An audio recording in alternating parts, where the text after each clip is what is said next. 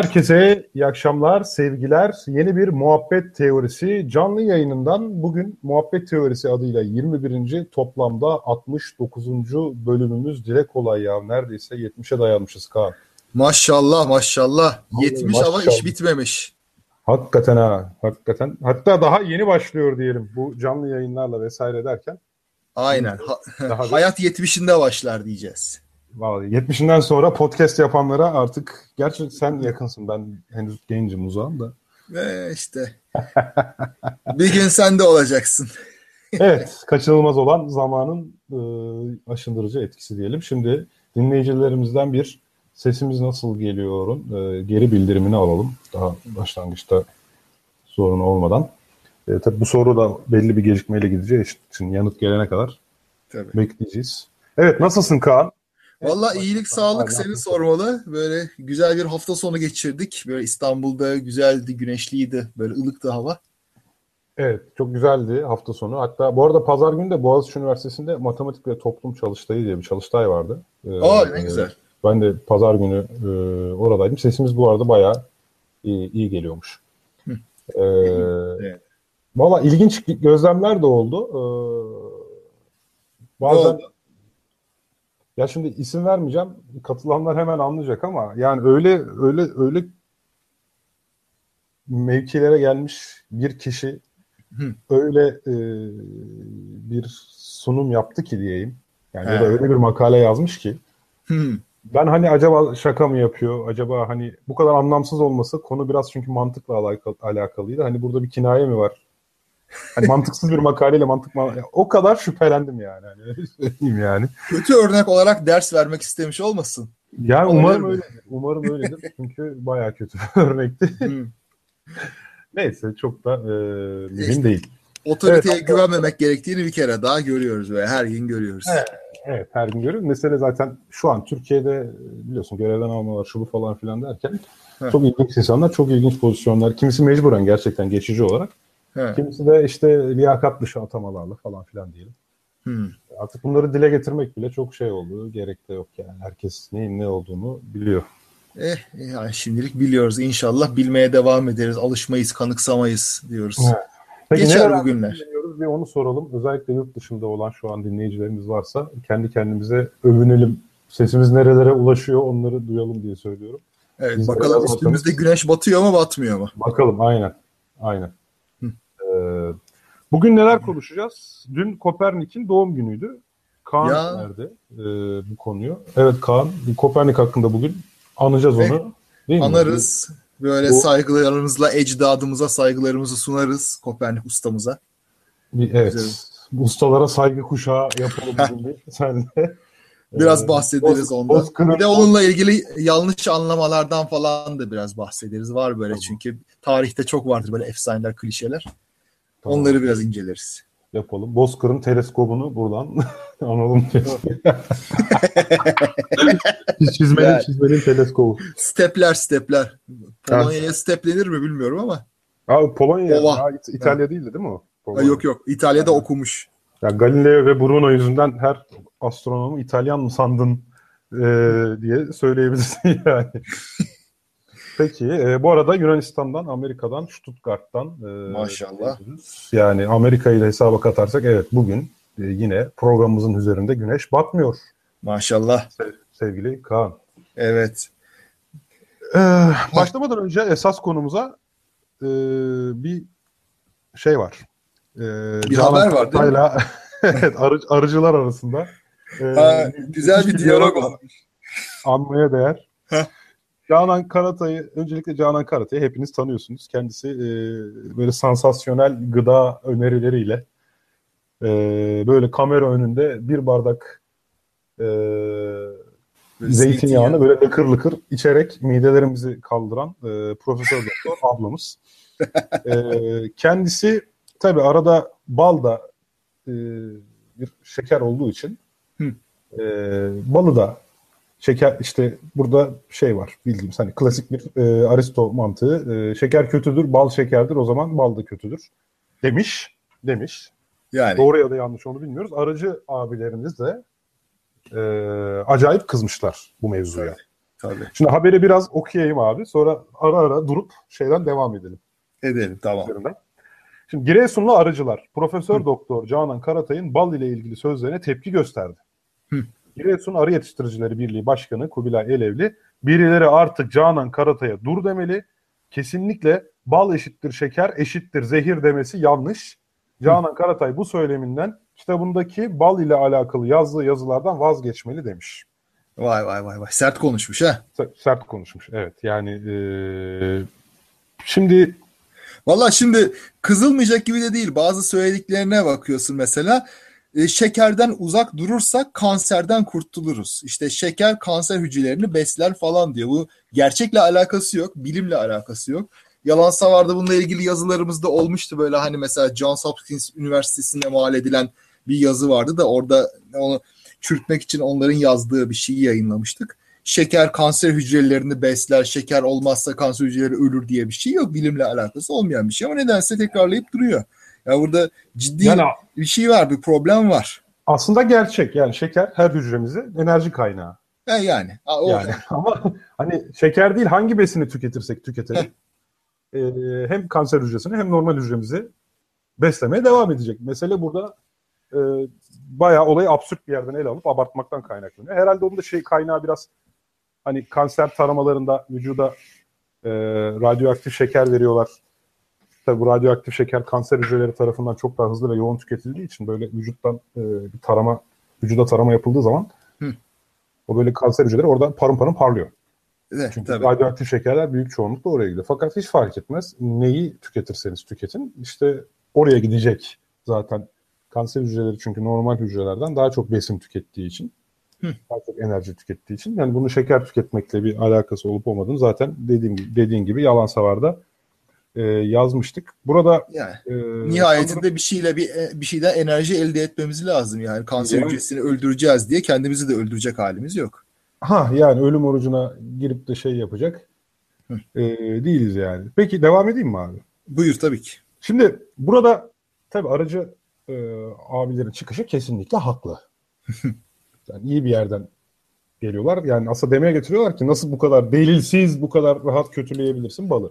Fakat aracı abiler de şunu diyor. Mesela e, Elevli Profesör Karatay'ın telefon dolandırıcıları tarafından dolandırıldığını da hatırlatarak.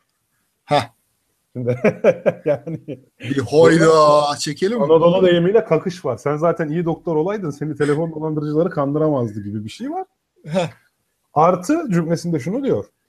Eğer bal yeseydin dolandırılmazdın. ha, buyur bakalım. Ad hominem, ad hominem, yanakları gül hominem. bir de şey var burada. Appeal to bal. Ee, Yani Ha. hani bal yiyince zekamız o kadar hızlı artıyor ki uyanıklığımız hani farkındalığımız falan dolandırılmıyoruz gibi de bir kabul var yani. Vay vay vay vay. Bir de burada tabii istatistik e, verilmiş. Avrupa bugün Türkiye üretiminin 3 katı balı, 284 bin ton balı ithal ediyor. Sağlıklı nesiller yetiştirmek için. Hı. Avrupa'da çeşitli dünyanın Avrupa'da çeşitli dünyanın gelişmiş ülkelerinde bal artık reçete olarak sağlıkta kullanılıyor. Reçete Sayın. Karatay, söyleminizden vazgeçin çünkü bal şifa. Yani e, burada tıp hekimine tıp dersi de verilmiş biraz. Bu- Burada bir de appeal to ihracat var. Yani böyle bir Evet. bu kadar ihracatını yapıyoruz demek ki kötü bir şey olamaz var. Yani O zaman eroin Vallahi- ihracatı da bayağı yüksek yani düşününce Kolombiya'nın. Haka işte değil mi? Demek ki o da faydalı. Tam onu diyecektim ha. Abi hakikaten eroin alsa dolandırılmazdı yani şimdi düşününce. Yani çok iyi ya. Şimdi abi devam edelim. Ee, çok ilginç rakamlar var burada. Yani şeyde güzel araştırmış Aracılar Birliği Başkanı. Demiş ki kitabının Evet. 23. baskısı 105 bin satmış. Hı. Hala Karatay'dan bahsediyor. Tek baskın Evet. 105 bin satmış. Ana. Yok 20, evet 23. baskısı 105 bin satmış. İyi rakam bu arada. İyi sayı. Rakam demeyeceğim. Geçen Türkiye için inanılmaz bir şey bu ya. Vay be. Evet. Yani bence tek baskı 105 bin basmazlar ya. Burada Bence de, belki de. toplamda 23. Toplamdır. baskısı sonunda e, 105 bin satmış olabilir. Şu anda kaçıncı baskıdadır bilmiyorum demiş. Gene de bak abimizi takdir ediyorum abi. Yalansa var yazar olma potansiyeli var ileride. Biraz daha çalışırız. Evet. Üstünde biraz çalışmamız lazım kendisiyle. Ama düşünün elit insanlar sizin kitabınızı okuyor ve buna bakarak yüz binlerce kişi sofrasından balı uzaklaştırıyor. Bu konuda haklı. Hı. Yani evet gereksiz bir korkuyla sofradan balı e, uzaklaştırmış oluyor yani. Aynen. Düzgün ve sağlıklı düşünebilmeniz için bir sabah kahvaltınıza bal koyun. Bal yiyin ve ondan sonra sağlıklı düşünerek ağzınızdan çıkan söze dikkat edin. Abi şimdi burada böyle bir sihirli değnek e, misyonu yüklenmiş. Tabii. Evet. Şekerye de böyle zihnin açılsın falan gibi. Yani evet balın içerisinde neydi abi şey e, fruktoz değil mi? Neydi? Balın içerisindeki şeker ya. Ya herhalde Unuttum odur. E, bilmiyorum doğrusu ya. Yani öyle. Haklısın Abi herhalde şeker- fruktoz olsa gerek ama yani. Var- varsa dinleyicilerimizden yazsa ben şu an tamamen lisedeki biyoloji bilgiden kaldı. Yani. Bir de şey diyor değil mi? Bu ülkede 56 bin tane üretici geçimini baldan sağlıyor vesaire. Elbette ki sahte ballar vardır ama gerçek doğal ballar da vardır. Gerçek doğal vallahi. Ya tabii Türk sağ- arıcılığı Yani sahte bal diye bir şey var tabii. Yani şekerli suyu veriyorlar arıya. O ondan bir şey yapıyor ama tabii çam balı falan gibi çiçek balı gibi olmuyor. O gerçek. Yani evet e, sahtecilik de maalesef bizim ülkemizde Yani yaygın. Gıda sahteciliği bilhassa. veya balın içine yani. şekerli su katmalar falan tabii o oluyor. Ona bir yani buna safsata diyecek halimiz yok tabii. Bu- Bunda haklı. Ama işte enteresan bir şey. Ee, safsataya karşı safsata görüyorum ben. Yani bu itirazda da hayır efendim yani balın şekerin zehir olduğu nerede görülmüş? İşte bakın bilimsel veriler bunlar denmiyor. İşte şu kadar ihracat yapıyoruz. Şu kadar kişi ekmek yiyor falan. Ee, yani şimdi bu da abes. Abese karşı abes. Şimdi abi ülkemizde e, bir şeyleri ekonomiyle savunmak bayağı bir alışkanlık oldu. Değil mi? yani, e, çok büyük otoriteler de aynı şeyi yapıyor. Tamam mı? Yani e, bu aslında toplamda ahlakın tamamen utilitarianist, utilitarianist de demeyelim de pragmatik ahlaka döndüğünün de bir göstergesi. ha. Hmm. Yani burada e, hani sen balın aslında iyi olduğunu savunurken e, balın bir ithalat ürünü olduğunu söyleme ihtiyacı hissediyorsun. Çünkü şunu hissediyorsun. Bir şey para getiriyorsa iyidir gibi bir kabulü herkesin yaptığını düşünüyorsun. Hmm. Doğru. İşte Ve- bu şekilde mesela doğanın tahrip edilmesine falan da rıza gösterebiliyoruz.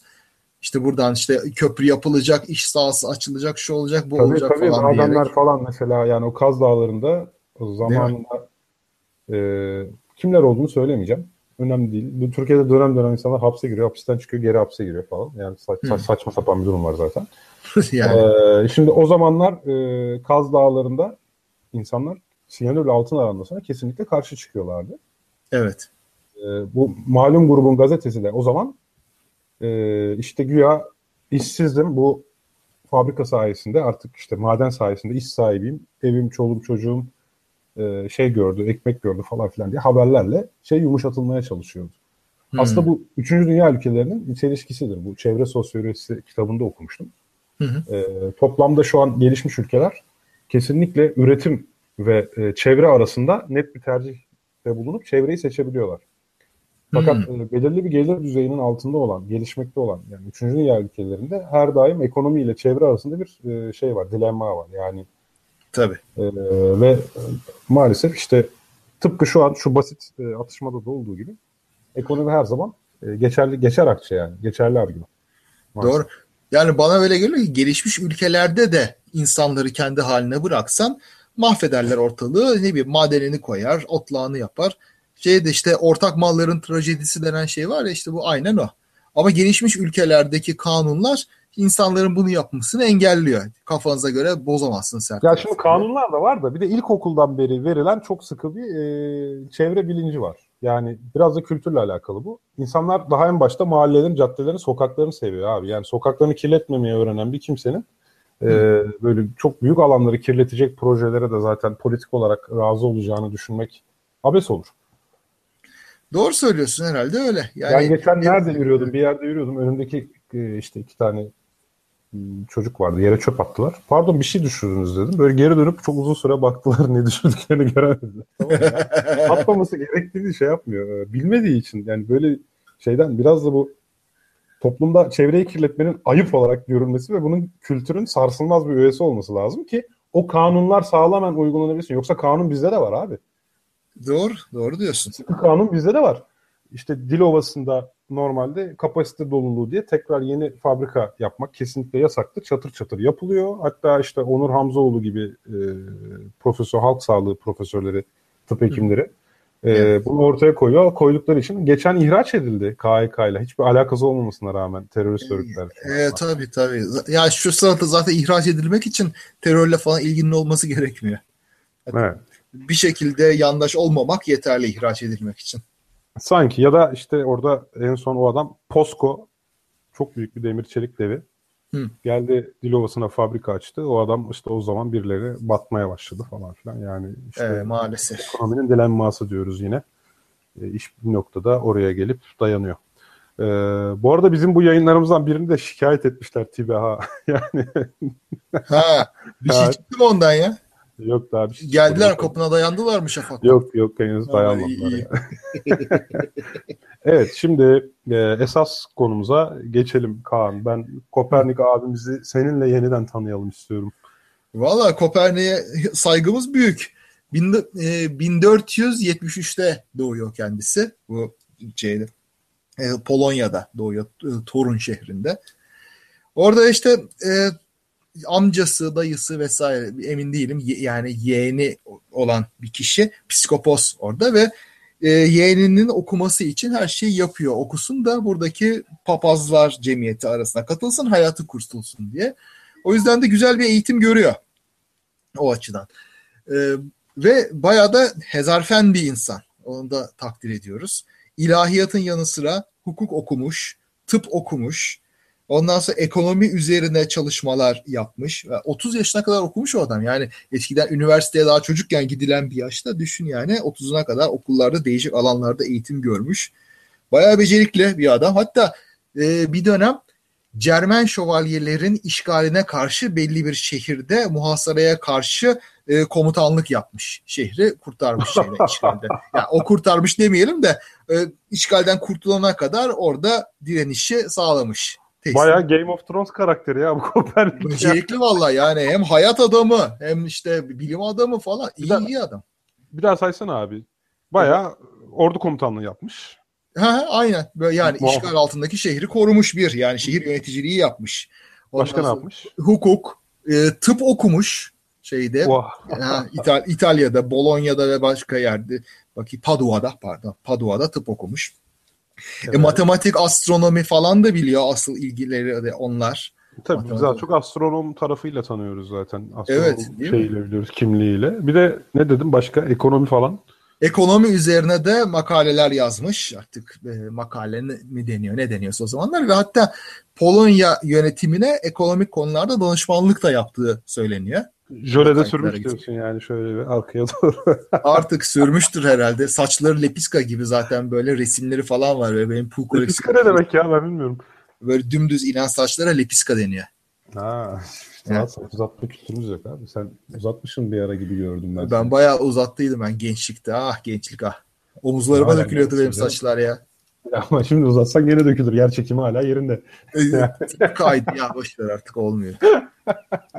Artık evlat sahibiyim, çoluğum çocuğum var mı diyorsun ya. Yani uzun saç modası 90'larda kaldı ya. Şimdi yapsak tefe koyarlar. Hakikaten abi ara modaydı. Ben çocukken hep böyle Amerikan tıraşı kestirmek istiyordum. Bayağı çocukken ama. Yani hiçbir zaman berber benim dediğimi yapmıyordu abi. Arkadan kaş göz mü yapılıyordu artık ne oluyordu? Normal tıraş yani. Valla ben hiç öyle stil isteyemedim. Ha. Hiç aklım basmadı öyle şeylere. Ne varsa orada berberde yaptırıyorsun. Zaten berberden bir şey istediğin zaman o kendisi ne biliyorsa onu yapıyor. Çok da böyle şekil evet, evet, evet ya. Yani kendi bildiğini senin isteğine bir şey yapmıyor. Süperpoze etmeye çalışıyor. Ay valla benim başıma gelenlerden bir tanesi şeydi. Amerika'da berbere gittim bir ara. Böyle ilk gittiğim bir berber. Zenci berberler var orada. Dedim işte modeli de gösterdi. Al böyle kes.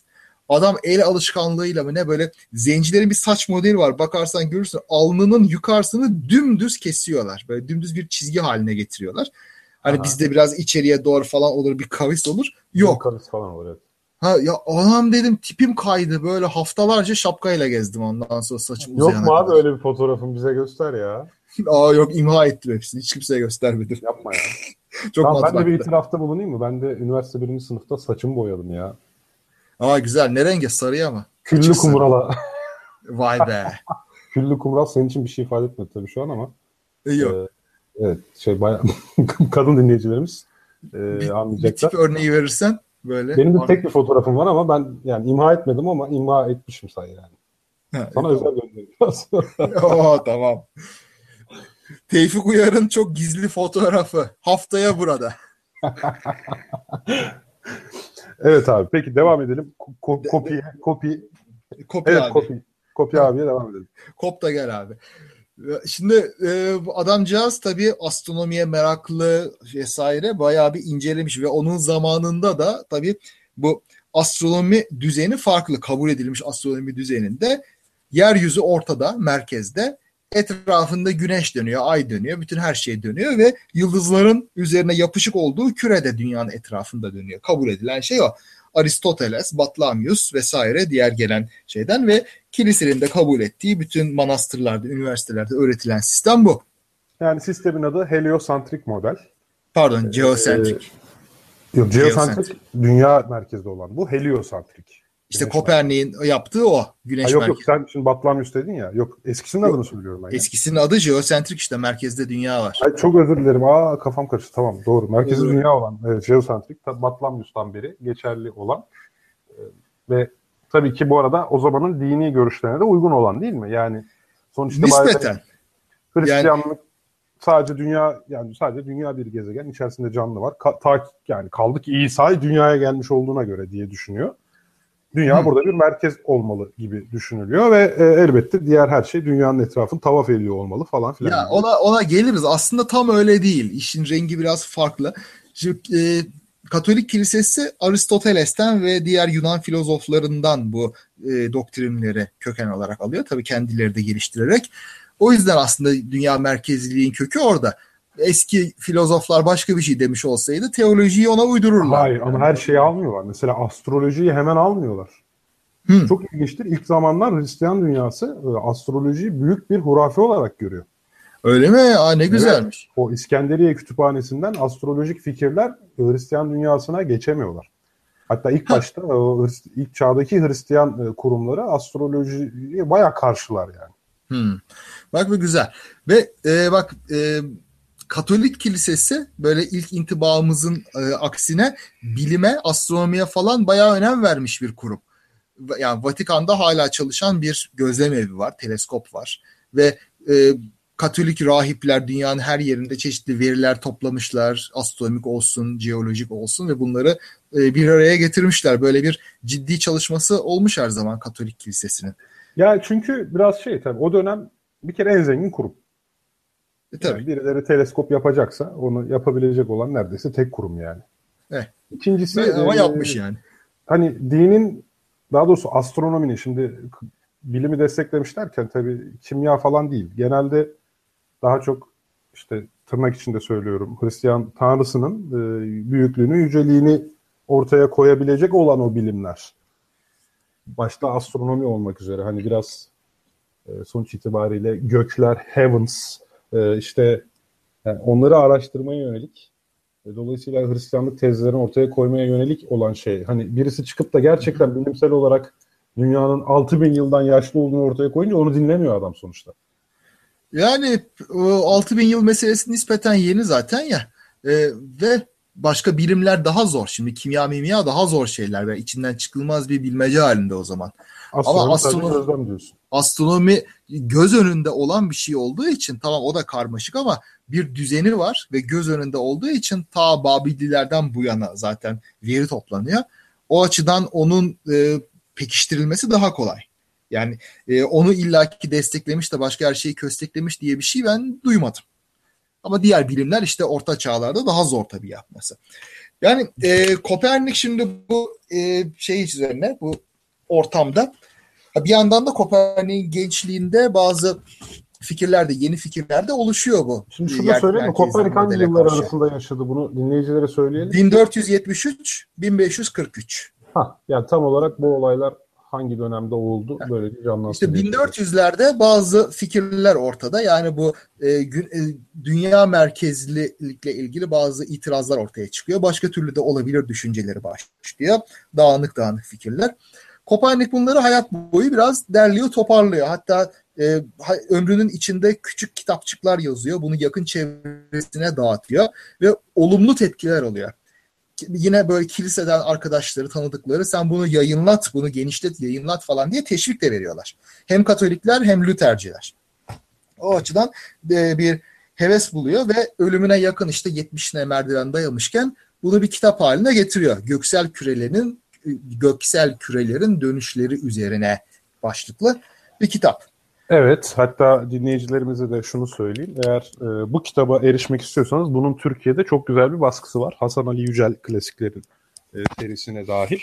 Evet. İş Bankası yayınları tarafından. Şu an kitaplığıma erişmeye çalışıyorum da bu. Evet. Ve yanılmıyorsam Cengiz Ç- Çevik çevirmiş onu. Evet, çeviren Cengiz Çevik hem de Latince evet. aslından çeviren, İngilizce evet. değil. Türkiye'nin ee, e, nadir böyle Latince çeviren çevirmenlerinden biridir. Evet, yani Hı. haberiniz olsun Türkiye'de bunun doğrudan Latincesinden çevrilmiş bir e, kitabı var merak edenler için. Şimdi e, şey de var bu ön sözünde mesela bunun ön sözünü kendisi yazmamıştır. Ona yardımcı olan e, bir arkadaşı e, bunu bastırmıştır ve ön sözü de kendisi yazmıştır. Biraz da böyle sade suya tirit bir şey. İşte bu bir matematiksel hipotezdir sadece. Felsefi bir gerçeklik gibi algılanmamalıdır gibisinden biraz böyle tepkileri engellemek üzere yazılmış bir şey. Çünkü Tepkiler tepki dediğin de kaza oturtmak falan herhalde. yok şey onlar doğrudan bağlayıp yakıyorlar. Çok kaza oturtmakla uğraşmıyor. Biz Osmanlıların yaptığı şeymiş o. Aha, yok Giardino Bruno'yu kaza oturtmamışlar mıydı ya?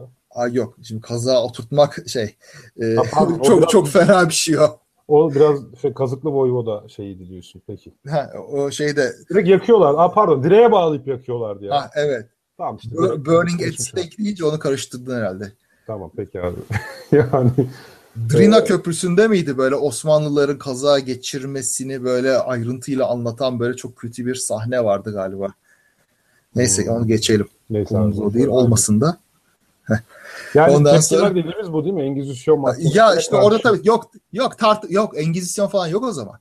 Tartışılır bilmem ne şimdi başıma ağrımasın şeklinde aslında bir şey. Yani çok da büyük bir korku yaşayacağınız yaşadığını zannetmiyorum. Ve e, yayınlandıktan sonra çok da dikkat çekmemiş Kopernik'in bu eseri. Çünkü karma karışık, anlaması çok kolay değil ve e, var olan paradigmanın da ötesine çok gitmiyor. Yani yine Aristot Aristotelesçi bir yaklaşımı var.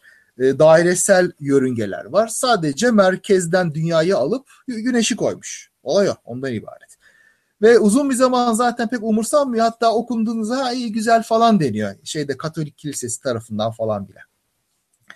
O, o açıdan sorun yok. Ama 1600'lere gelindiğinde böyle bu yayınlanmasından böyle 50 60 70 sene geçtikten sonra bazı sorunlar başlıyor. Ne gibi? Me, me, e, meşhur Giordano Bruno vardır bilirsin. Az önce işte onu dedim ya o direğe bağlanıp yakılan ha, zavallı rahmetli. Evet dedim. Ha, evet. 1600 yılında o zavallı adamcağız yakılıyor. Şimdi bu adamcağız heretik. Ee, nasıl diyelim işte zındık diyebiliriz belki. Şöyle. Yok bu bir terim ya valla. Tamam terim de ya çok hoş oldu yani. Ha, şimdi e, ciddi böyle aykırı fikirleri var ama bunlar böyle bilimsel aykırılık şeklinden ziyade böyle dini yorum aykırılığı. İşte hermetiklik gibi böyle Mısır kökenli bir mistik düşünceyi savunuyor. Bunun e, Katolik inancını reforme etmek için benimsenmesi gerektiğini falan savunuyor. Bu tür bayağı aykırı fikirleri var adamcağızın. Ee, Avrupa'da oradan oraya böyle tabii dolaşmak zorunda kalıyor. Bir türlü huzur bulamıyor. İngiltere'ye gidiyor bir ara. Orada bayağı kışkırtıcı kitaplar yazıyor.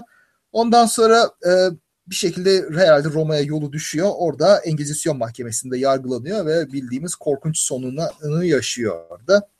Vahşice öldürülüyor. Yani burada e, mesela bu Kozmos'un ilk bölümüydü galiba. Neil deGrasse Tyson sunduğu. Orada Bruno'ya böyle çok bir selam etme durumu var. İlk bilim şehidi falan gibi neredeyse. Ama sen ne diyorsun ki pek bilimsel bir e, karşı çıkış değildi bu. Adam zındıktı. Zındık olduğu için hani e, Katolizmin bir tezine evet. yine din bağlamı içerisinde başka bir tezle karşılık veriyordu aslında mı diyorsun? Ben mi yanlış anlıyorum? Ben ben öyle anladım. Yani okuduklarından anladığım o yani daha ayrıntısına girilirse farklı mıdır bilmiyorum ama benim gördüğüm yani özellikle bilimi, aydınlanmayı, bilimsel düşünceyi savunduğu için değil bu. Bir dini düşünce yerine başka bir düş- dini düşünceyi savunduğu için. Yani bu tabii ki yakılması doğru falan gibi bir anlama gelmiyor bu elbette. Hayır, tabii ki yok şimdi kimse bize öyle anlamaz canım ama belli mi olur gerçi? Ee, Şimdi bu adamcağız tabii fikirlerine payanda olarak Kopernikusçuluğu da kullanmış. Onun e, Kopernikçiliğinin yani güneş merkezciliğin bir savunucusu olduğu için onunla beraber bağdaştırılan Kopernik düşüncesi güneş merkezlilik de tabii burada e, ciddi bir şekilde yara almış. Kafirlikle falan özdeşleştirilmiş durumda. Orada işte bir soğuma başlıyor Kopernik'in işine ve güneş merkezliliğe karşı. Ve o kadar ki Katolik Kilisesi Kopernik'in kitabını 1610'lar 1620'lerde yasaklı kitaplar arasına sokuyor. Artık bu okunması, çoğaltılması falan yasak diyor. Tabii Çok- bunu takmıyorlar. Yani protestan ülkelerde bu tekrar çoğaltılıyor, basılıyor, yayılıyor falan ama Katolik ülkelerde pek kolay olmuyor tabii. Engizisyon kilise, Engizisyon mahkemesi de tabii kuvvetlenmiş falan. Orada artık onunla uğraşmak zor. Anladım. Peki şöyle şeyler var dinleyicilerimizden. Mehtap Akbaş aslında Kozmos'ta da tamamen bilimsel altyapılı bir karşı çıkış olmadığını belirtiyor demiş. Belki ben yanlış hatırlıyor olabilirim orada. Ben duygulandığım için meseleyi böyle bilim şehidi falan gibi ele almış olabilirim. Ya genelde öyle sunuyorlar. Şimdi bu da şey var. e, bilim tarihinde böyle enteresan e, mitler ve klişeler vardır. Bunlar olaylara daha sonradan getirilen bir kahramanımsı, bir kahraman yaratma amaçlı e, tekrar sunumlar. Aslında sadece bilim tarihi demeyelim ona da. Ee, mesela kültür e, bilhassa örgüt kültürü. Niye örgüt kültürü diyorum? Çünkü bildiğimiz kültür bir, hani bin yıllar içerisinde gelişti ama bir örgüt kültürü dediği zaman şurada hani 10-20 senelik geçmiş olduğu için çok daha rahat inceleyebiliyorsun. Kısa bir süreçti sonuçta. Hani örgüt kültüründe e, biz şey deriz, geriye dönük hikayeler yaratma. Hı. Yani onu Evet ve bu bilim, bile yaparsın. Ya çok bunları- var. Ha 3 sene önce bir denetleme olmuştu işte. O zaman bizim patron masaya yumruğunu bir vurmuştu. Denetçi bayılmıştı falan diye. Bayılma falan. Böyle e, veya adam işte ulan resmen sürünüyorduk. Hacizciler kapıdaydı. Yani öyle bir şey oldu ki e, adam işte sabah bir yerden girdi, akşam bir yerden çıktı. Bir baktık bütün alacaklılar paralarını almış falan diye öyle bir e, şeyler hep yapılır yani. Bu biraz e, işte kültürü yaratmada önemli bir şey olduğu için galiba. Dediğim gibi bilimde de böyle geriye dönük e, bir şeyler daha steril steril hale getirilir. Hikayedeki Tabii. gereksiz detaylar atılır. Ne örnekler var şaşarsın. Bir ara buna ait bir program yapalım. Çok güzel kitaplar buldum çünkü bu konuda. Einstein'ın da da var bu örnek. Pasteur'de de var. Ondan sonra Mendel'de Huxley, var, Mendel'de. Mendel Biliyor var tabii. Mendel'in bezelye deneyi bayağı şey palavra yani. Öyle öyle öyle tabii tabii. Ondan sonra uf çok çok yani öyle böyle değil. Fizikte de var, biyolojide de var, başka değil de bilimlerde de var. abi yuvarlak diye yutturuyorlar bize. Yani. Ha vallahi. Orta yolu bura- bulalım. Düz ama çember olsun, daire olsun. Yok geçen kenarları şeyi gördüm. olsun. Ee, donu, fiziksel olarak donut şeklinde olabilirmiş abi bir gezegen. Buna şey Ha, olarak mani yok. Simit değil mi? Evet. Yani simit olabilir. ben de ha, gördüm senin paylaştığın. Çok ilginç ya. Onun ayrıntısını okuyamadım ama nasıl oluyor acaba onu merak ettim. Yani şey değil demek ki. Ee, ona ne diyelim biz? Diyemedim. Termodinamik bir terim kullanacaktım da. Ha, e, nasıl yani? Şey mi? Ya İstikrarlı şey, değil mi? İstikrarlı, stabil, stabil diyeyim bari. Stabil, Ha, yani stabil bir şekil o. O robust, robust olarak o şekilde durabiliyor yani. Rigid durabiliyor ya da işte şu an bütün bildiğim terimleri aynı anda söyledim. Aradan doğruları seçti.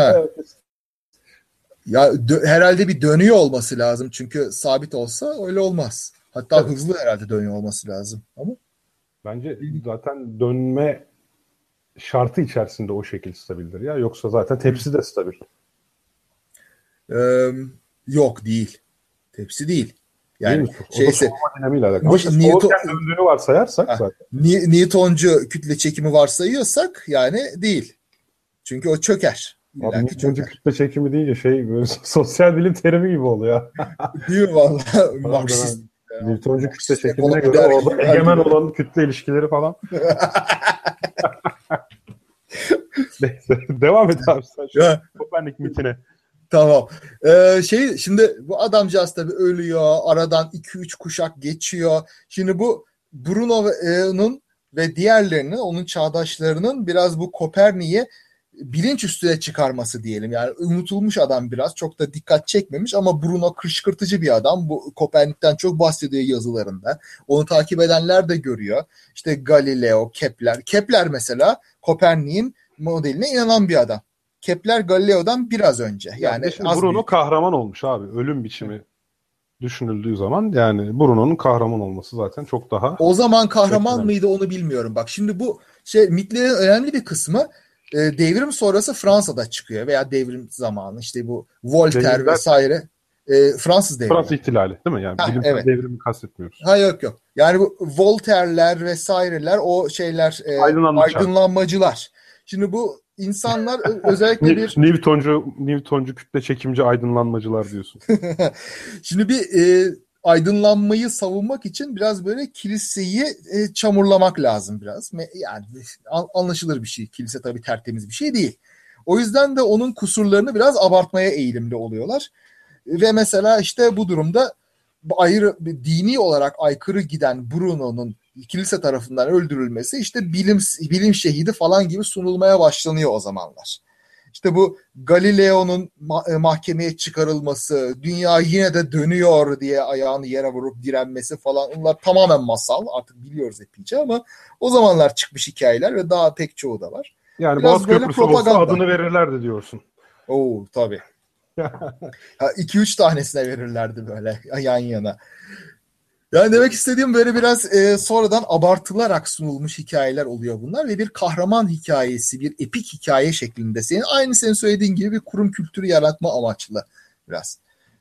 E, öyle enteresan şeyler yavaş yavaş böyle buluyoruz. Kitapları var, yayınları var falan ama yine de bilim tarihi kitaplarında çok duyuluyor bunlar. Görülüyor, rastlanıyor yani. Bu arada Selçuk Topal e, Kendisi birkaç bölüm önce konuğumuzdu. Herkes hatırlar. e, galaksi fiziği üzerine. E, şu donut hakkında bir şey diyeyim demiş. Eğer donut şeklinde bir cisimden bahsediyorsak adı gezegen olamaz.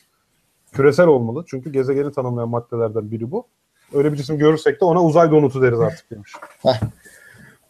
Plüto silinirken neredeydiniz diye bir safsatayla karşılık vereyim. evet evet Selçuk o zaman sessizdin. Plüto ya. Peki şimdi ee, bu arada Kozmos'ta reformcu Martin Luther bile Bruno'yu kovmuş diye anlatılıyor demiş. Valla ben ilk bölümü unutmuşum demek ki detaylarını ya. İzleyip geçiyoruz da. Kezban da yine dinleyicilerimiz arasında. O zaman Norveç'ten de dinleniyoruz şu an. Oo güzel. Ee, eğer gelmediyse hala. Şimdi şöyle e, bu, geriye dönük olarak mesela TÜBİTAK'tan yani çok şey bir kitaptı ağır bir kitaptı ama yani kaynak okuma kitabı gibi değil. Kaynak kitap olarak kullanılabilecek bir kitap gibi değil. Hani öyle Hı. diyeyim ağırlığını. Ee, Halkın Bilim Tarihi diye bir kitap var. TÜBİTAK'ta yayınlanmış olan. Şimdi yazarını unuttum. Yine kitaplığıma şöyle hafif hafif kaysam mı? Ben onu açık bilime yazmıştım. Kitap tavsiyesi olarak. Ha evet doğru. Ben acaba Hı. yok senden görmedim. Bana hediye geldi bu. Clifford D. Connor tarafından ha, evet. yazılmış. Sen o kitabı okudun mu? Ee, okudum. Okudum da şu anda ezberimde bir şey yok. Şey, ilgili ne vardı? Ee, yani açar bakarım istiyorsan da. Şimdi bu mitlerin sadece bu şekilde pozitif yani kişiyi bilimi övme amacıyla değil de bildiğin emek çalma şeklinde de gelişebileceğini ha, çok yerine tabii. anlatıyor. Hani işte e, adını sen söyle bilmem ne haritasını yapan bilmem ne bilmem ne. Hmm. Adam tabii. bayağı yerlileri yanına almış abi. Ee, işte Pasifik yerlilerini. Pasifik yerlilerini anlattırmış, çizmiş, çizmiş, çizmiş böyle kendini müthiş kaşif gibi icat etmiş gibi falan filan ortaya koyuyor. Bugün böyle pek çok şeyin e, mucidi e, kaşifi kabul edilen kişilerin böyle olayı direkt yerlilerden çalma e, baya baya çalma ama yani şeyden bahsediyorum. O dönem adam zaten biliyorsun o dönemin anlayışını.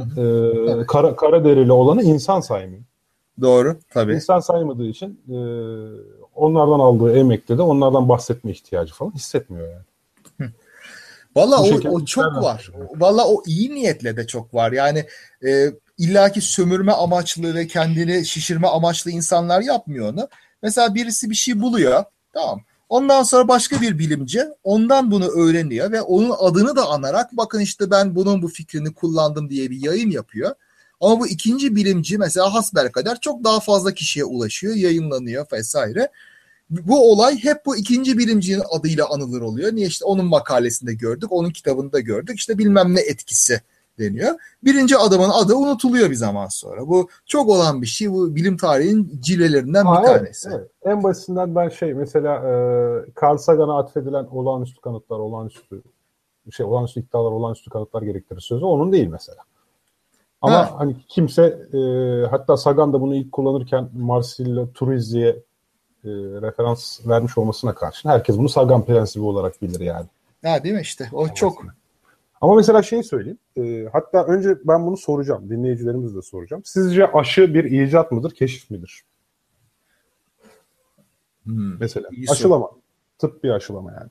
Bir aşılama, keşif Az sonra bunun cevabını verelim. Önce dinleyicilerimizden yanıt alalım. Sen istiyorsan bu sırada bir şey söyleyeceksen söyle yani. Hatta sen sen fikrini söyle. Sence keşif mi, icat mı? Valla iyi soru şimdi. Ben icat diyorum. Çünkü şu var. e, bir, bir hastanın plazmasının sağlıklıya aş- e, verilmesiyle onun Yok, hastalanmayacağını görmek e, Hı. şey e, bir keşiftir doğru. Ama bunu hastalığı önlemek için kullanabileceğini düşünmek bir icattır. Bilmem anlatabiliyor muyum? Yani Şimdi onu söyleyeyim o zaman. bir biçime getirmek. Mesela aşı yüzyıllardır Anadolu'da çok ilginçtir. Çiçek aşısı yapılıyor.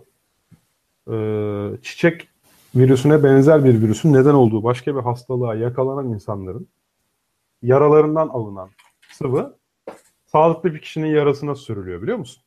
Ve bu kişi e, çiçek hastası olmuyor. Yani böylece bu kişiyi çiçek hastasına karşı aşılamış oluyorlar. Doğru. Ee, Pastör zamanı, Pastör kendi zamanında bu yerliler işte veya dünyadaki diğer halklardaki bu uygulamaları hakkında bilgi sahibi olduktan sonra e, kendisi aşıyı keşfetmiş. Öyle söyleyeyim yani hani e, müthiş bir fikir olarak acaba ben zayıf virüs versem ne olur gibi bir durum yok da sanki biraz daha Hı. e, işte zaten halk arasında olan bazı uygulamaları bilimsel zemine oturtmak şeklinde gelişiyor o dönem aslında bilim çoğunlukla. O Evet. kitaba göre. Yani o kitaba göre. Yani bahsettiğim kitaba Ya göre. makul onda bir itirazım yok da bu icat değil de keşiftir diyebilir miyiz? Ne bileyim aspirin mesela e, icat mıdır keşif midir der miyiz?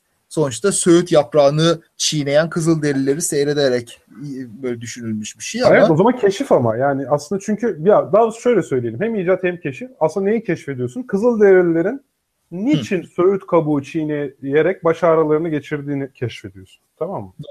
doğru. Ondan Ee, sonra onu kullanalım diyorsun. Ama tamam. asıl asıl keşfi Kızılderililer yapmış. Sen Hı. sadece işin içerisindeki farmakokinetiği keşfediyorsun. Hı. Tamam mı? Evet. Ama evet. esas onu keşif, evet. fonksiyonel keşif Kızılderili'ye ait. Hı hı. Şimdi bir Evet, şekilde doğru. Evet, Anadolu'dakiler hasta olan birisinin vücut sıvısının hasta olmayan birisini o hastalığa karşı koruyacağını keşfetmiş. Çoktan pratikte bu keşfedilmiş. Evet. Ama sen bunu alıp da meselenin bir işte antikor meselesi olduğunu tamam mı? Vücudun buna işte antikora antikor şey e, virüsün bazı proteinlerini tanıyıp ona antikor geliştirdiğini sonradan şey yapıyorsun. Değil mi? Doğru. Biliyorsun yani.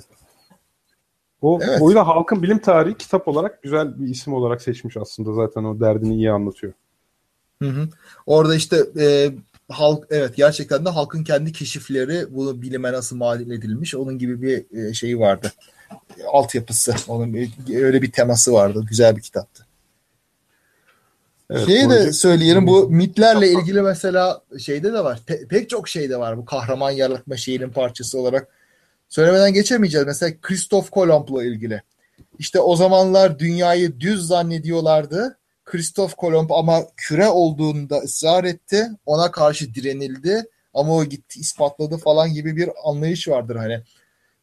Hani 1992'de çekilen filmlerden bir tanesi de, de, de öyle bir sahne vardır işte. Aha, orada. yani Christoph Kolomb'u da böyle kaşif gibi falan.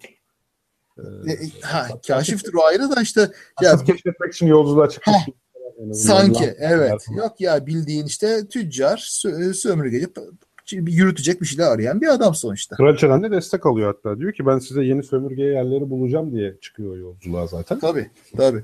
Mesela o filmde de şey gösterilir. Kraliçenin sarayında sunum yaparken artık PowerPoint yok ama elinde böyle elma göstererek e, dünya yuvarlaktır böyle diyor da o ihtiyarlar işte kilise falan filan adamları burun kıvırıyorlar. Ne diyor lan bu falan gibisinden. Tabii yok öyle bir şey. Daha eski Yunan'dan beri biraz okumuş böyle bir şeyler öğrenmiş insanlar dünyanın düz olmadığını biliyorlar. Her zaman küresel olduğuna dair ispatları, delilleri görmüşler. Ama bu işte bu yine dediğim gibi aydınlanma döneminde çıkan efsanelerden bir tanesi. İşte eski döneme çamur atmak için çıkan işte efendim dünyanın yuvarlak olduğunu da inkar ettiler. Bunu söyleyenlere eziyet ettiler vesaire gibi bir efsane yaratma amaçlı. Anladım. Bu arada dinleyicilere de sormuştuk. Yanıtları da aktaralım. Çok büyük çoğunluk icat demiş. Evet. Aşının keşfi için. E, çoğunluk öyle dediyse öyledir desek. öyle, bu kadar insanın bir bildiği vardır. İcattır Ta- bu. İşime yani- gelince böyle derim. Öbür türlü olsa itiraz ederdim. Yani ikisi de doğru. Aslında dediğimiz daha doğru. Ee, işte Kızılderililerin neden öyle yaptığını keşfetmiş oluyor bir bakıma. İşte Evet. mesela, Ya bu e, şey gri bölge ya. Yani keşifle icadın arasındaki gri bölge. İcat deyince ben insanın aktif bir şekilde bir şey geliştirmesini anlıyorum ama burada e, ondan da var biraz ama keşif kısmı biraz daha ağırlıklı. Yani gördüğü şeyi doğrudan kullanmak var biraz bunlarda. O yüzden biraz geri alabilirim. Keşfe biraz daha yakın sanki. Evet ortada bir yerde. Yani konunun çok boyutlu olmasıyla alakalı galiba. Çünkü e, aslında her halükarda var olanı kullanmaya keşif diyebiliriz belki de. Ya. İcat biraz daha parçaları bir araya getirip ortaya yeni bir şey çıkarmak gibi bir anlam içeriyor. E, evet doğru. Yani keşif yeni bir şey bulmak yani va- e, var olan şeyi adı üstünde keşfetmek ama kullanmayı içermiyor tabii keşif. Ama bildiğin şeyi tabii kullanırsın. Yani bir şey bildiğin zaman bilmekle kalmazsın. Bir şekilde o bilgiye göre hareket edersin. Onu fazla böyle bir teknolojik geliştirme olmadan kullanırsan icat sınıfına girmez herhalde. O açıdan haklısın. Evet. Eyvallah. Peki. O zaman bu arada aydınlanma mitlerine ayrı program ayıralım falan diyoruz ama bayağı Aydınlan- bayağı Tabii. burada yavaş yavaş konuya giriş yaptık. Hakikaten diğer bölüm sen haftaya yoksun bu arada değil mi ya? Ha, haftaya yokum. Şeyde ay- ayrı bir e, konuşma var. İşte bir üniversiteye davet bir üniversiteye davet ettiler. Böyle bir, e, bilimsel düşünce, safsatalar, sahte bilimler falan üzerine. Duyurusunu bir- yapsana abi o zaman. Tam Valla halka açık de- değil bir özel bir dersin e, bir dönemlik graduate ders şey yüksek lisans dersinin bir saati olduğu için duyursam da davet edemeyeceğim maalesef. Olur mu? Biz dışarıda baskı yaparız. Tişörtlerimizi yırtarız. Kaan, Kaan diye bağırırız. Oy. Tamam peki. Yani şeyde Bahçeşehir Üniversitesi'nin Galata kampüsünde olacağım işte araştırma yöntemleri dersi için. Ee, orada 3 saatimizi bu konuya bilim, sahte işte bilim nedir, e, bilim nasıl yapılmalıdır doğrusu nasıl olacak şekilde, işte intihalden nasıl kaçınmalı, nasıl referans verilmeli. Biraz herhalde istatistiğe girerim. İstatistikler nasıl değerlendirilmeli, bir bilimsel araştırma bir, bir yayına baktığınız zaman nelere bakılmalı, her yayına inanmalı mı? Biraz sahte bilim, sahte bilimlerle bilimlerin farkı nedir? Bu Kötü bilim, ayrıştırma kötü problemi. bilim, sahte bilim. Aa, tabii, Ne tabii. Aynen öyle işte. Ee, ondan sonra da safsafalara biraz bakma, e, bakmayı düşünüyorum. İşte bizi aldatan şeyler nedir? Bilimsel düşünceyi yap, e, uygulamak isterken karşımıza çıkan şeyler nedir? Bizi aldatan kafamız, kendi beynimiz bizi nasıl kandırır? Ve bunlardan nasıl kaçınırız gibi bir planım var. Videoya da kaydedeceğiz. Ee, toplam 3 saat ama herhalde 3'e böleriz. Yalan Savar'ın YouTube e, şeyine, kanalına koyarız. Herkesin iltifatını bekleriz koyduğumuz zaman. Direkt siparişi verdin yalnız. O da bir şey. vallahi bu kadar seçkin bir dinleyici kitlesini bulmuşken hemen reklamımızı yapalım. diyorsun. Eh tabii. Ee, ben de kendi duyurumu yapayım o zaman. Ben de 14 Mart e, 2017 yani önümüzdeki ayın 14'ünde İzmir Yüksek Teknoloji Enstitüsü'nde inovasyon ve kültür arasındaki e, biraz memetik kavramlarını konu alan bir ufak konferans vereceğim. Hı hı. Daha çok detayları da böyle. Hatta belki bir çalıştay gibi bir şeye dönüştürme, yani bir uygulamalı bir şeye dönüştürme e, ihtimalinde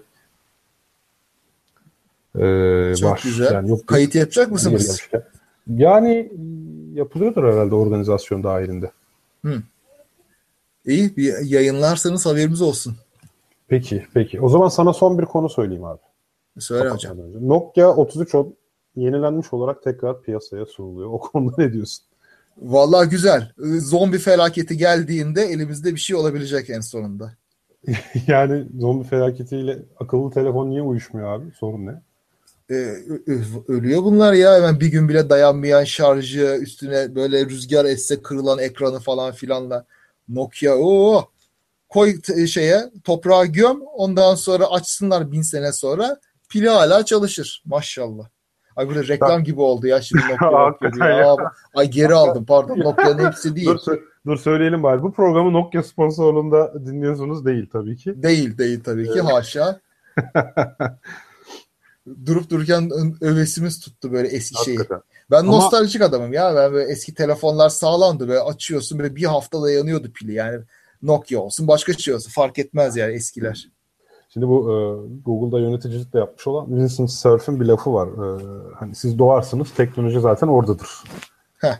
Hani o sizin için geliştirilmiş bir şey değildir yani. Hakikaten şimdi yeni doğan çocukların hepsi için düşünsene bilgisayar zaten var olan bir şey. Neredeyse Tabii. her evde var olan bir şey. Hani cep telefonu falan zaten var yani. Hani biz akıllı telefon diye ayırma ihtiyacı duyuyoruz ama eskisini hiç görmeyen çocuklar için akıllı telefon diye bir ayrım yok. Telefon telefon yani. Heh. Neyse. E, Onlar şey, için teknoloji sayılmıyor herhalde bunlar bilgisayar falan. İşte bunlar zaten oradadır. Var olan bir şeydir. Hani hiç onlar için yeni bir şey değildir yani. Şimdi e, 3210 ilk çıktığında o zamana kadar hep antenli cep telefonu görmüştük ya. Hı. Lise olan bir yaşta değildim ben 3210 ilk çıktığında. Ortaokuldaydım yani. Hı. 3210'un antensiz olması bana inanılmaz gelmişti ya. Ha değil mi? Ya evet inanılmaz bir şeydi yani. Hani çünkü anten telefonun çok e, standart bir donanımı. Hı. Hatta böyle e, bende Ericsson 628 vardı. Antenin altında böyle bir halka vardı. O halkanın rengini değiştirdin. Telefonun havası değişirdi arkadaş yani. anten ya anten en önemli şey. Vay be. çeksin diye yukarılara tutarsın avucunun içine alırsın falan filan. Hani nasıl bu telefon antensiz nasıl olacak diye çok şaşırmıştım yani. Şimdikilerde hiç böyle görünürde bir şey bile yok. Yani hiç olmazsa o, o dediklerinde küçücük böyle kısacık bir anten olurdu. Şimdi o da yok. İyice böyle gözden şey kaçırılmış. Çok da geliştirilmiş. Düşün yani. Sanırım aramızda elektronikten anlayan arkadaşlar varsa daha iyi yazacaklardır. Şu anda sanırım bu, o bir anten teknolojisinde o zaman bir değişiklik oldu. Şerit anten diye bir şeye geçildi. Hmm. Ee, ve telefonlarda da antensizlik böylece başladı. Yani orada arada bir icat var. Hmm bir araştırma geliştirme işi var yani. Valla ne enteresan yani. Bu, hız çok enteresan bu gelişim hızı. Yani şimdi biz doğduğumuzdan beri teknoloji gelişiyor bak. Yani belki iki kuşaktır falan sürekli yeni bir şeyler var. Ne kadar devam edecek işte merak ediyorum. Bu geçen de konuştuğumuz singularity, tekillik şeyine de gidiyor biraz. Teknoloji hızı arttıkça arttıkça böyle her saat yeni bir şey mi çıkacak artık bir yerden sonra? Çok ya acayip e, artık yeniliği de bu arada algılayamayacak düzeye gelebiliriz. Hani şu an şimdi bilim için söyleyeceğim. Eskiden bilimin üretim hızını düşün. Hani herkes niye biraz polimetti zamanında? Zaten hmm. üretilen bilgi çok şey tamam mı? Evet. Az. Yani sadece işte Royal Royal Akademi'nin yayınını takip ettiği zaman neredeyse muhtemelen 18. yüzyılda bütün bilimsel gelişmeleri takip edebiliyordun yani. Tabii. Şimdi, e, ama bugün o kadar fazla o kadar fazla makale yayınlanıyor ki hani bir konuda artık uzmansın ve sadece uzman olduğun alanı okuyorsun. Başkalarını okuman mümkün değil. Tabii hiç. Bana öyle geliyor ki bu teknoloji hızı o kadar hızlı ilerliyor ki bak şu an büyük laf edeceğim. Hı. Tamam büyük laf edeceğim yani. Buyur. Yakında biz hepsini artık takip edemeyeceğiz. Sadece mesela gün gelecek kimse başka teknolojinin başka alanındaki yani bilgisayara sabit kalacak. Artık onu hiç değiştirmeyeceksin de sallıyorum. Hı. Artık sadece telefonu takip ediyor olacaksın falan. Ha. Vallahi Çünkü çok olabilir. fazla çok fazla yenilik, çok fazla cihaz çıkacak. Örnek veriyorum hani eskiden e, kaykay çıkar bütün çocuklar işte paten çıkar bütün çocuklar paten alır falan gibi bir Hı. durum vardı ya da işte bisiklet Hı. bisiklet herkes bisiklet alır ama mesela şimdi görüyorum insanlar böyle hani cin cincira herkes geçmedi mesela. He. Hani herkes böyle bir teknolojiye ihtiyacı olduğunu düşünmedi artık yani. Çünkü bir sürü alternatif var. Teknolojiye ayıracağın da şey var e, bir bütçe var. Bu sabit Hı. bütçeyi elbette en ilgilendiğin teknolojiye artık yatırmaya başlıyorsun. E, doğru söylüyorsun da yani ilgilenmediğin ama ihtiyacın olan şeyde de zaten satıcılar senin yerine onu değiştiriyor. Yani hangi model en sonsa onu bulunduracaklar. Sen istesen de eskiyi bulamayacaksın. Ya ben mesela telefonları hiç takip etmem. bu cep telefonu denen şeyi ne kadar geç kullanmaya başladığımı söylesem ağlarsın. Yani o kadar. Ben o kadar ge- böyle bir şeyleri geç böyle Ben takip eden adamım. Ben niye ağlayayım ya? Benim gibi bir adamla program yaptığın için ağlarsın. Yok ya işte daha iyi renkli olur. Ama, ama yani e, ben de mesela istesem de eski telefonlardan bulamıyorum. Yani yok. E, Bulunsun diye mesela hiç olmazsa çekmeceye atayım diye hiç böyle akıllı falan olmayan eski usul bir hafta 10 gün pili giden bir şey almak istiyorum ama bulunmuyor ki. E, alıyorsun işte mecburen akıllı telefon ne varsa. Öyle bir şey bu da. Yani teknoloji ilerlese de sen takip etmesen de zaten satıcılar senin için takip ediyorlar onu. Tabii tabii ya 33'unu senin için çıkarıyorlar işte. Ben mesela araba teknolojisini de hiç takip etmem. Yani ben hiçbir teknolojiyi takip etmiyorum aslında ya. Vallahi şimdi düşündüm de. Ben böyle bir garibimdir. Olur mu abi bilgisayar teknolojisini falan, yazılım teknolojisini falan ne bileyim. Yeni bir Python sürümü çıksa bilirsin. E çünkü işim o. Yani işimiz o. Ama bilgisayarlarda böyle en son çıkanı alayım, en jan janlısını alayım diye bir derdim de hiç olmadı. Ben böyle e, geç takip edenlerdenim. Hani vardır ya böyle ekonomide öyle sınıflandırma erken hemen alanlar. Kabul karar Orta- eğrisi diye bir eğri vardır pazarda. Aha işte aynen orada ben arka kuyrukta olanlardanım. Yani gece hiçbir zaman e, Apple Shop önünde yatmam diyorsun iPhone için. Oy yok o yok yok. Evet, ben şeyin diğer ucu. O eğrinin kabul karar eğrisinin diğer ucu. Aynen öyle. Ben böyle işportayı üstüne alayım diye diye. Olsa onu bekleyeceğim. Peki bu arada e, dinleyicilerimizden az önceki soruya yanıt var. Mikro şerit antenler var demiş Ömer Acar. Yüksek frekanslara çıktıkça anten boyu küçülür. Hı. Demiş bir de formül vermiş. L muhtemelen anten boyu. C bölü F. F büyüyünce evet L küçülüyor. Anlaşıldı. Hı. Anladım. E, Evet. makul tabii küçük frekansta. Ha bu dal ha dur bu formül dalga boyu. Dalga boyu eşittir ışık hızı bölü frekans. Dalga yani boyu. Ha ben anten boyu zannettim. A- a- ne bileyim. e, işte Yani antenin de dalga boyuna denk. Daha doğrusu yarı uzunluğunda olması gerekiyor. Onun için. Öyle mi? Evet. Yani da- Aa. yarım dalgayı tam algılayabilmesi için. Bak ben bunu hiç bilmiyordum ya. Ya ben de yeni öğrendim bakma. Ama genel olarak şeydir. Bir belli bir dalgayı algılayabilmek için senin e, algılayıcının o dalga boyuna denk olması lazım. Mesela ışığı düşün. E, gözümüzdeki gözümüzün içindeki retinamızdaki hücreler ışığın dalga boyuna o nanometreler boyundaki hücreler. O yüzden onu algılayabiliyorlar. Ama radyo dalgasını algılayamıyoruz. Çünkü onu anlamak için çanak anten büyüklüğünde gözlere ihtiyacımız var. Ben Veya şu an hücreler. aydınlanma yaşıyorum bu söylediğinle ya. Yani anten boyunun dalga boyuyla ilişkili veya herhangi bir reseptör boyunun. Anten boyuyla şey dalga boyuyla ilişkili olabileceğini hiç hiç bilmezdim ya. Çok enteresan. O enteresandır. Çok tatlı bir bir şeydir o. Hakikaten çok enteresanmış. Vay be. Ben de sana geçen retinotopi diye bir şey anlatmıştım hatırlıyor musun? Sen de bayağı şaşırmıştın. Ee, unuttum ya. Ben böyleyimdir. Ha işte hayda. Biz de kıymet verilecek diye anlatıyoruz arkadaş ya. Allah Allah. Sen, ben isim hatırlama. İsim hafızam kötü benim. Sen olayı anlat. Hadi o zaman dinleyicilerimize de anlatmış olayım. Sonra da programı kapayalım olmazsa. Tamam. Şimdi e, gözümüzü bir koordinat sistemi olarak düşün, retinamızı. Tamam. Böyle x1, y1, x1, y2 yani orada bir koordinat var. Tabii. Şimdi görüntü düşüyor ya şu an oraya. Şu an bir yerlere bakıyoruz görüntü düşüyor. O görüntü, o koordinat sistemindeki o görüntü aynen beynin arkasına aktarılıyor. Ha hatırladım. Yani Çok güzel. şu an gördüğümüz görüntünün aynısı beynimizin arkasında oluşuyor. Ya fiziksel bir oluşumdan bahsediyorum ben. Çok Mesela enteresan. diyelim ki şu an sadece siyah beyaz bir e, daireye bakıyor olsaydım, siyah bir daire. Hı hı. Beynimin arkasındaki o görme merkezinde bayağı kort işte e, ilgili hücrelerde Hı. o siyah beyaz görüntü tabii ki bir şey olarak oluşuyor. E, kimyasal olarak oluşuyor. O yüzden İyiymiş. böyle radyoaktif şeker veriyorlar mesela orangutana. Tam o daireye bakarken e, maalesef zamanında beynini kesip alıyorlar. Sonra beyni röntgen cihazına koyuyorlar. O radyoaktif şeker nedeniyle. O baktığı şeklin aynısı beynin arkasında var yani. Vay canına. Buna retinotopi deniyor. Topografi yani harita, harita anlamındaki topiden işte. Hı hı. Bu retinotopi aynen beyine korunarak gidiyor. Çok ilginç. Yani her bir retina hücreme Karşılık gelen bir sinir hücresi var benim beynimin görme merkezinde. Hatta bir de arada talamus da var. Talamusta da aynı görüntü oluşuyor. Çok ilginçtir. Valla ilginç. Evet biraz da israflı. Yani bir e, kodlama yapmamış beyin yani. Birebir aktarmış. Biraz bitleri ziyan ediyor yani burada. e, evet bir ama bir sıkıştırma şeyi de var. E, adını sen söyle bir sıkıştırma. Hatta onu da dün izledim. E, ben bu retinotopi ile ilgili bir görsel bulmaya çalışacağım. Dinleyicilerle de paylaşmak için.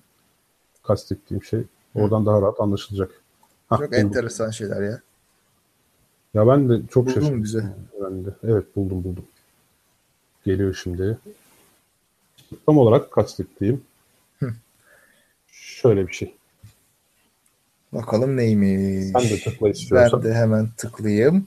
Güzel bir şeye benziyor. Daha açılmadı. Az önce orangutan dedim de resus maymunuydu galiba orangutan değil. Ha bu şey bir ızgara çizmişler. Ona baktırmışlar. Izgara dediğim işte hedef tahtası gibi bir görünüm. Evet. Ve beyinde bu radyoaktif şekerin böyle bir kafes oluşturduğunu görmüşler. Çok Hatta bak birisi demiş ki bir dinleyicimiz o yüzden katilleri bulabiliyorlar diye duymuştum kurbanın son bakışıyla. Yok bilim kurgusal olarak Oy. dair bir şey var. Evet böyle bir fikir var. Oy. Bu... Belki katiller bulunabilir diye. ya, tabii. Yani katil kurban son bakışıyla katilin görüntüsünü beyninde saklıyor olabilir. Kurbanın son yemeği radyoaktif şekerse belki bir ihtimal var. Evet bir ihtimal tabii. Aynen. Ama belki bir gün tabii e, beyinden bu kimyasal görünümü çıkarabilecek teknolojiler falan gelişirse Oo. neden olmasın da kimse böyle bir yatırım yapmaz diye tahmin ediyorum yani. Herhalde öyle. Çok Peki bu teyit edilmiş mi acaba? Tek çalışma mı bu yoksa benzerleri var mı acaba? Buna Yok, bir bakmak sonra kamerayla falan da rahat rahat teyit ediliyor zaten. Yani bu çok hmm. en etkili yöntem olarak böyle yani. Oo. Sonradan zaten invazif olmayan şekilde de bunu e, hayvanı kesip biçmeden de artık bunu şey yapabiliyorsun yani. E güzel güzel maymunlar kurtuldu yani bizim hevesimiz bizim merakımız yüzünden kurban olmasın garibanlar.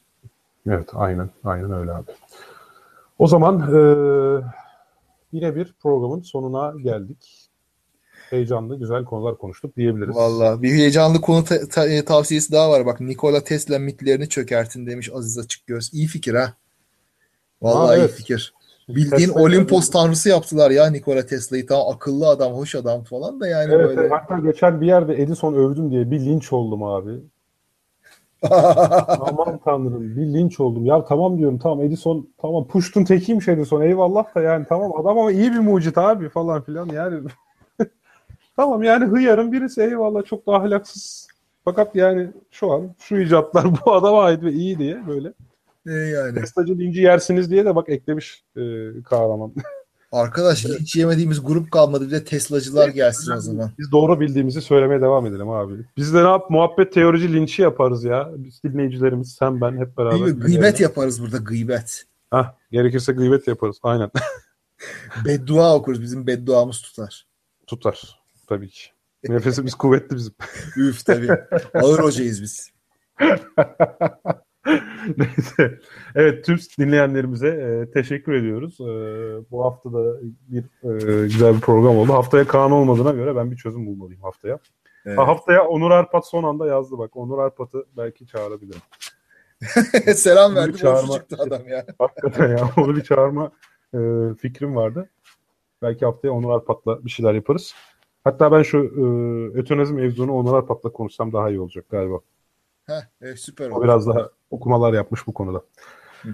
Evet Kaan var evet, mı söyleyeceğim bir şey? Valla iyi akşamlar herkese, iyi uykular.